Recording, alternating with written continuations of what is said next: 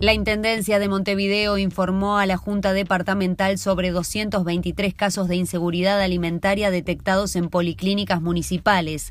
La oposición capitalina remarcó que ningún uruguayo puede quedar fuera de los planes y ACE ya aseguró que elaborará un informe sobre desnutrición en Montevideo.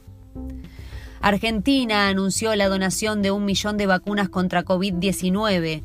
La mayoría de estas dosis irán a parar a Vietnam y Mozambique, pero también llegarán a la Organización de los Estados del Caribe Oriental.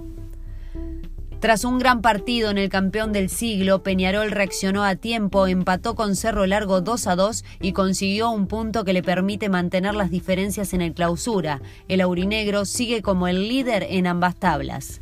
En este momento hay 17 grados, cielo algo nuboso, se espera una mínima de 14 y una máxima de 24, humedad 62%.